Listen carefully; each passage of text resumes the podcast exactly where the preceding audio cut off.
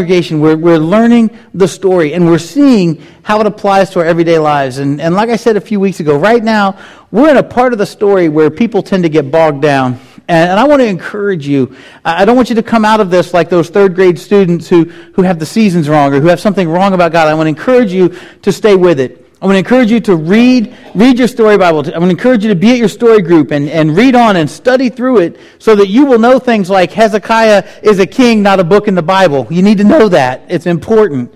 I also want you to know that even when things seem like they're falling apart all around you, our God is still good. That's one of those things that, that we can glean from this first half of the story. Uh, you know, when the tribes of Israel split in two, the northern and the southern kingdoms, they, they just, it comes apart. God is still God. God was still good then, and He is still good today. And as we get into the story, we come to chapter 17 in your story Bible, or 2 Kings chapter 21. And remember, as we go here today, God is still just and good, no matter what His people do. Will you pray with me? Father God, as we, we take time and, and look at your word this morning, I pray that we'll, we'll not just open our Bibles, not just look up an app, but that we'll open our hearts, we'll we'll open our minds to your word, we'll open our lives to, to live the way that your word tells us to live. I pray that, that no matter what we're going through, uh, good or bad, we'll see that you are still just, that you are still good, that you are still there for us. And I pray that as we look at your word, we'll honor you with our response to your word. It's in your son's name we pray. Amen. Now, when we started the story back in January, I shared with you how God made promises to Abraham and Moses, and, and that he would, he would show his love to all people and call them back to himself. Then we moved on. We heard the promise that he made to David. God promised to bring the Messiah through David's line, even though God's people fail, would fail to obey. And eventually the kingdom split into two smaller, weaker nations. But God will still fulfill his promises. The northern kingdom of Israel went into exile in Assyria in 722 BC. And then what happened to the southern kingdom in Judah is in 2 Kings 21. We're going to learn that, that Judah had a problem. They had both good and bad kings. Um, but some of the kings, there was a king named Manasseh. He did more evil in the eyes of God than any other king. That's a lot of evil. But Second Chronicles chapter 36 verses 15 and 16 gives us a good, a good narrative about these other kings. And it says this, The Lord, the God of their ancestors, sent word to them through his messengers again and again because he had pity on his people and on his dwelling place. But they mocked God's messengers, despised his words, and scoffed at his prophets until the wrath of the Lord was aroused against his people and there was no remedy. As a matter of fact, of the last six kings in Judah, only Josiah, who began his reign as an eight year old, was noted as a good king. And he only reigned for 31 years. He restored many things back to the Lord. But as soon as he passed away, as soon as his son Jehoahaz became king, let me put it to you this way to say that he did not continue what his father started would be like the understatement of the century. Jehoahaz was such a, so bad at being king, he only lasted three months. All right? That lets you know you're not doing it right. Okay? But the problem there is his brother Jehoiakim was no better. He came on the scene, and again, he did evil in the eyes of the Lord too. And even with one good king, who reigned well for 31 years, God still knew the heart of his people. And the problem was, God could not continue to bless Judah because it would send a confusing message to both Judah and to the surrounding nations. Because Judah was not doing what honored God either, as a nation, as individuals. So God, being the God of second and third and fourth chances, he warns Judah of exile. But as he warns them of exile, he uses Ezekiel the prophet to tell them that, that God's prom- to tell them God's promise to fulfill his purpose. All nations will know God. Here's what Ezekiel says as we get into this. Ezekiel 36, chapter, or verses 22 and 23. He says, Therefore, say to the Israelites, this is what the sovereign Lord says. It is not for your sake, people of Israel, that I'm going to do these things, but for the sake of my holy name, which you have profaned among the nations where you have gone. I will show the holiness of my great name, which has been profaned among the nations, the name you have profaned among them. Then the nations will know that I am the Lord, declares the sovereign Lord, when I am proved holy through you before their eyes. We're going to jump down to verse 33 through 37. This is what the sovereign Lord says On the day I cleanse you from all your sins, I will resettle your towns, and the ruins will be rebuilt. The desolate land will be cultivated instead of lying desolate in the sight of all who pass through it. they will say, This land was laid waste, has become like the Garden of Eden. The cities that were lying in ruins, desolate and destroyed, are now fortified, inhabited.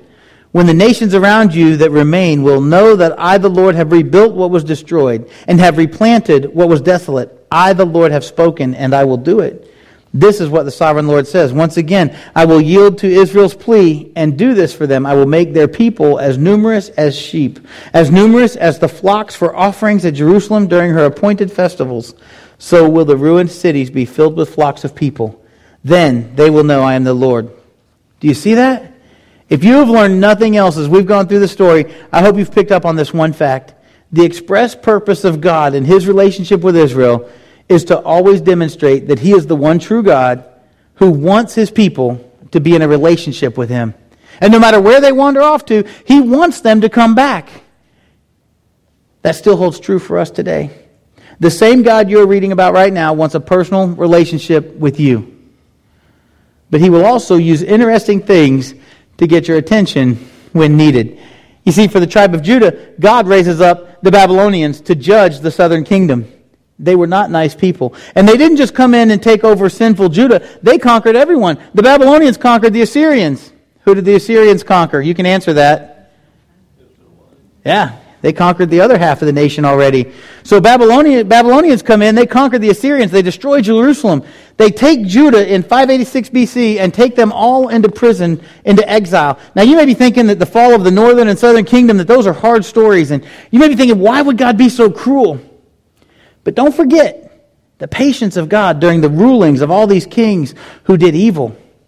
You see, it was over a period of over 200 years that these kings were repeatedly doing evil against the Lord. Uh, the way I see it, the fall, if you will, the punishment of these kingdoms, it can teach us some valuable lessons about faith when we look at the whole picture. Because in the midst of this judgment, in the midst of every judgment that God gave, He offers a promise of hope. He always told His people, if you will walk before me, if you will honor me, I will restore you. And here today, He offers a promise of hope, even for us.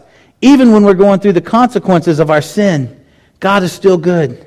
He's still here to bring us to full restoration. The people around us, they may not understand, but we can be grateful that even though we have to endure the consequences of something, the promise of restoration for our relationship for God, with God, and the promise of eternity in heaven when we look up into the upper story are worth so much more than whatever earthly consequences we may endure here in the lower story.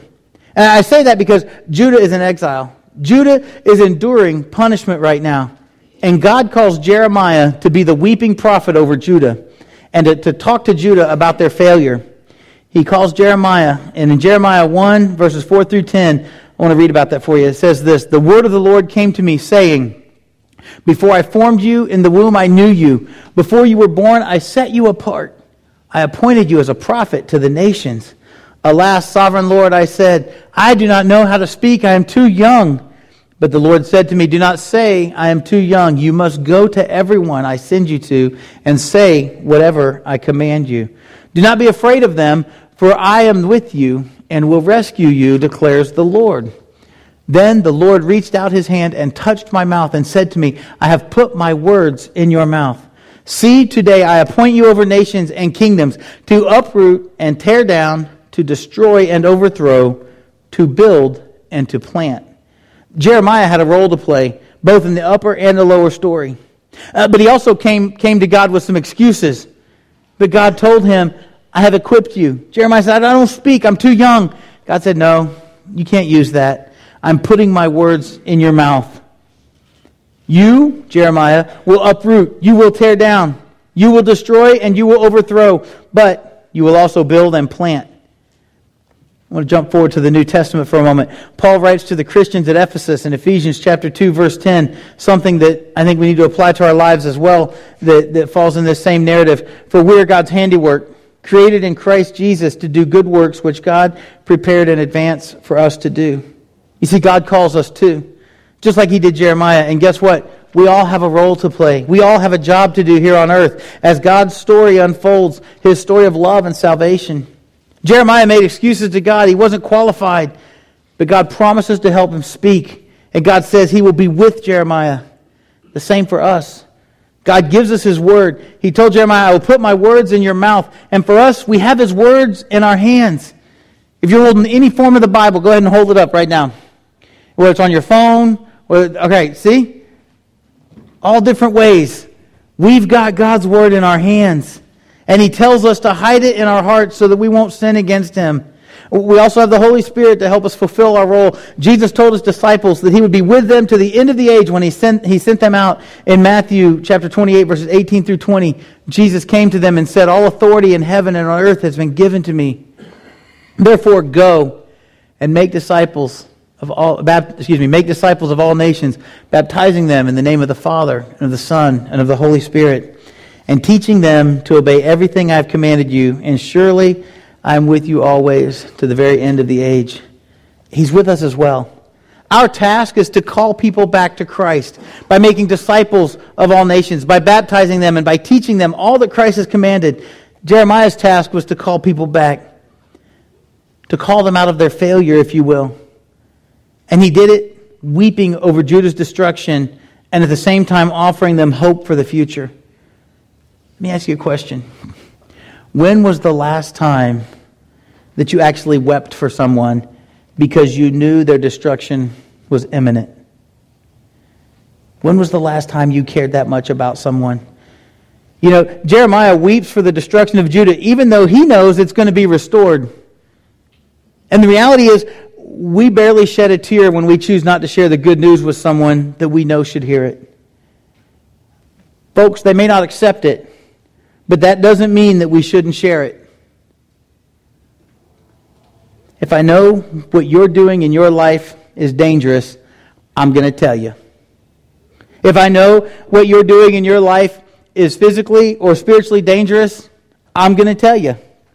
I, I may even let you know in no uncertain terms that you're being selfish or that you're being less than average or that your head is stuck in your armpit or that you need to choose to do things that you don't want to do. And chances are you're not going to want to hear what I have to say.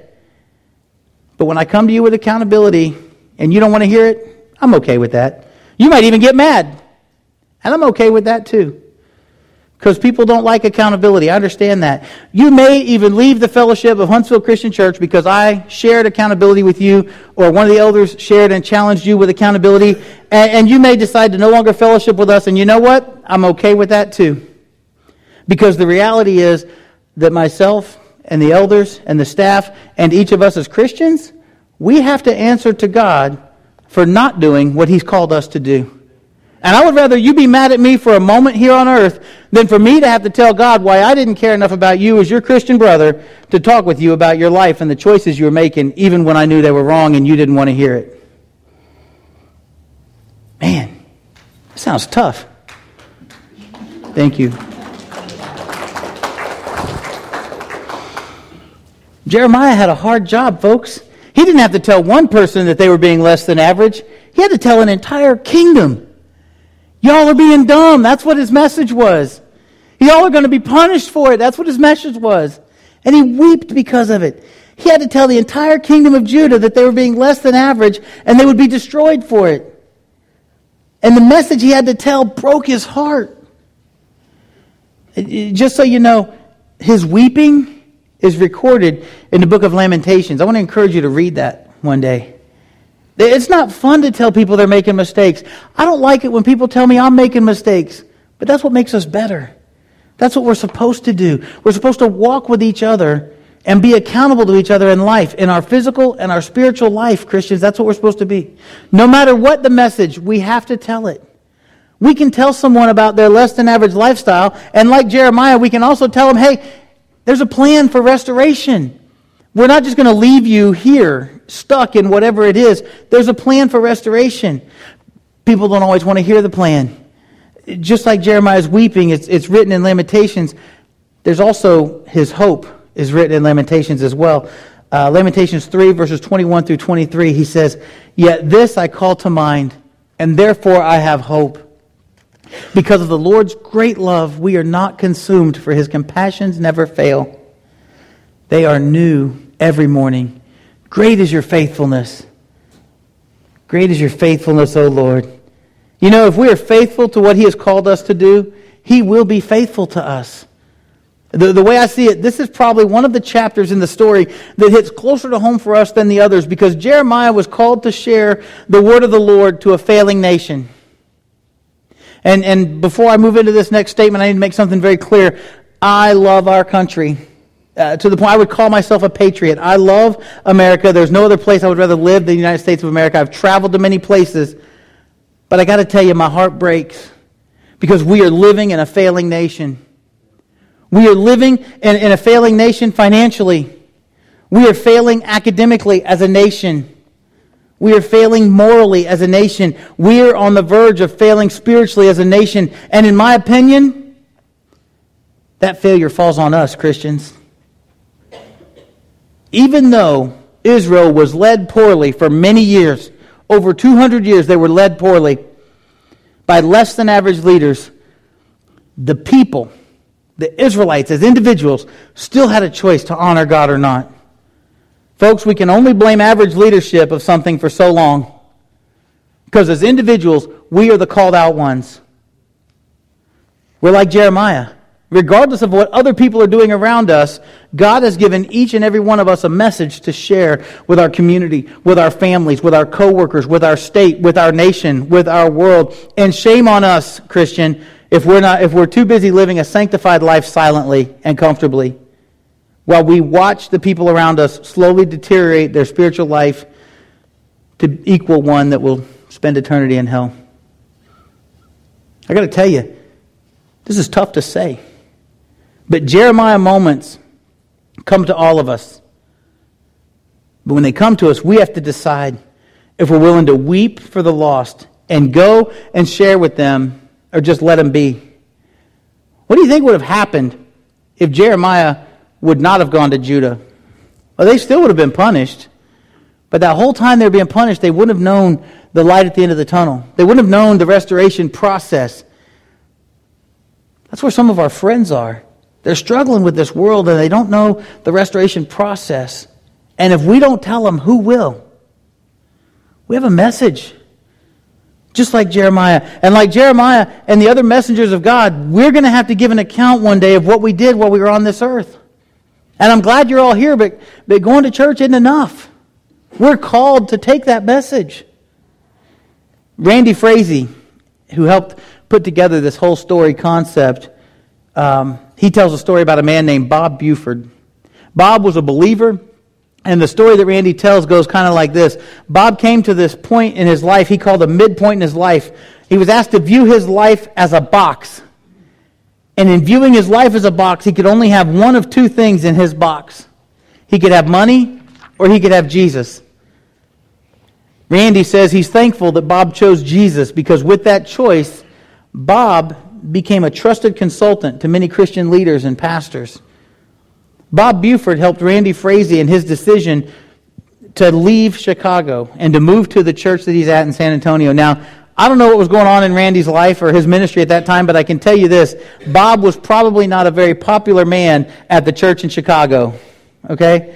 Because nobody, nobody likes for them to take their minister away. you know? And so Bob comes in and, and he has conversation and he's consulting and he's helping Randy Frazee to realize it's time for him to go somewhere else. And the point is this sometimes, like Jeremiah, we may not have the best message, but we still need to tell it. Now, the message we have is actually the good news. And so, in my opinion, we have a great message. And the reason I say we may not have the best message is because even though when we share this good news with people, if they choose not to accept it, our good news message becomes a similar message of doom, like what Jeremiah spoke. You see, the harsh reality is the message is still good news. God is still good and He is still just whether you choose to believe the message and live that message or not. God is still good. Jesus came to fulfill the law and to be the final sacrifice for our sins. And those who choose to accept this and act on it have been given the name Christian. And if you've been given the name Christian, you've also been called to go and share the good news that changed your life forever. The only other question to ask today is Will you accept God's call on your life? And then what does that call look like for you? Maybe for you, accepting God's call on your life means that you need to study God's Word, that you need to understand it and understand what it means to make Jesus your Lord and Savior, to be baptized for the forgiveness of your sins, and to receive the gift of the Holy Spirit. Maybe that's what that is for you. Maybe you've done that. Maybe you've been baptized, but you haven't answered the rest of the call. Maybe it's time for me to just say, no more excuses, Jeremiah. You have God's Word in your hand. It's time to read it. It's time to study it. It's time to pray over it. It's time to start sharing it and not hold it selfishly for your own work, your own good. If you're not sure how to do that, the elders are here. They'd love to pray with you. They would love to set up some opportunities for study, for better understanding of God's Word. And, and it's okay if you don't understand it all right now. There's a lot to take in. Maybe you're looking to partner with us at Huntsville Christian Church as we move forward with this message of good news to our community and our nation. Today is a good day to do that. But whatever God is calling you to do, He's calling all of you to honor Him and to share the message of hope and the good news with everyone. The response to that invitation is up to you. Will you stand and sing with us and respond to God's word? Ooh, that's good. So high fives. You go. Yeah, yeah. You missed it. She doesn't understand how high fives work. It's see, it's high. Never mind. Um, no. Security. Uh, they make it hard for me to come right back into this, you know? Hey, it's been great to worship with you all today. I want to say thank you to these guys, um, our Fusion Youth Group. There, yes. Um, their their service this morning. Their like I said earlier, the practice, the time they spent to do this, um, and this is just in case you haven't been to a Sunday night church open house. This is what you're missing. Uh, this is part of it. Is the youth lead, and they challenge us and and to be involved and to grow and to use our spiritual gifts as well and, and our physical gifts uh, for the kingdom. So I want to encourage you next time you see Sunday night church open house that everybody should come because you're missing out if you don't. I have a quick reminder for you all. We have a congregational meeting this morning. You poised and ready? All right. Mike's ready. If you've placed membership here at Huntsville Christian Church, I had that written in and didn't even know they were going to come and do that this morning. But if you have placed membership, we invite you to stay and help us make some decisions for the coming year. If you've not yet placed membership, you're still welcome to stay and see the process and see what happens um, and, and why we do this. Or if you're if you're not yet a member, you're just visiting, you can slip on out to the back and get a jump on bidding for the cake and pie auction. Uh, you can take advantage of that as well. But whether you stay for the meeting or you go to bid on cookies and cakes and stuff, as you go this week, remember this: we have a message to tell. I pray that your heart breaks for those who do not have a relationship with our Lord and Savior Jesus Christ, and I pray that your heart breaks enough that you'll be convicted to go and make disciples, baptize them, teach them to obey everything Jesus has commanded that's not just my job, brothers and sisters. That's our job. Will you sing this with us?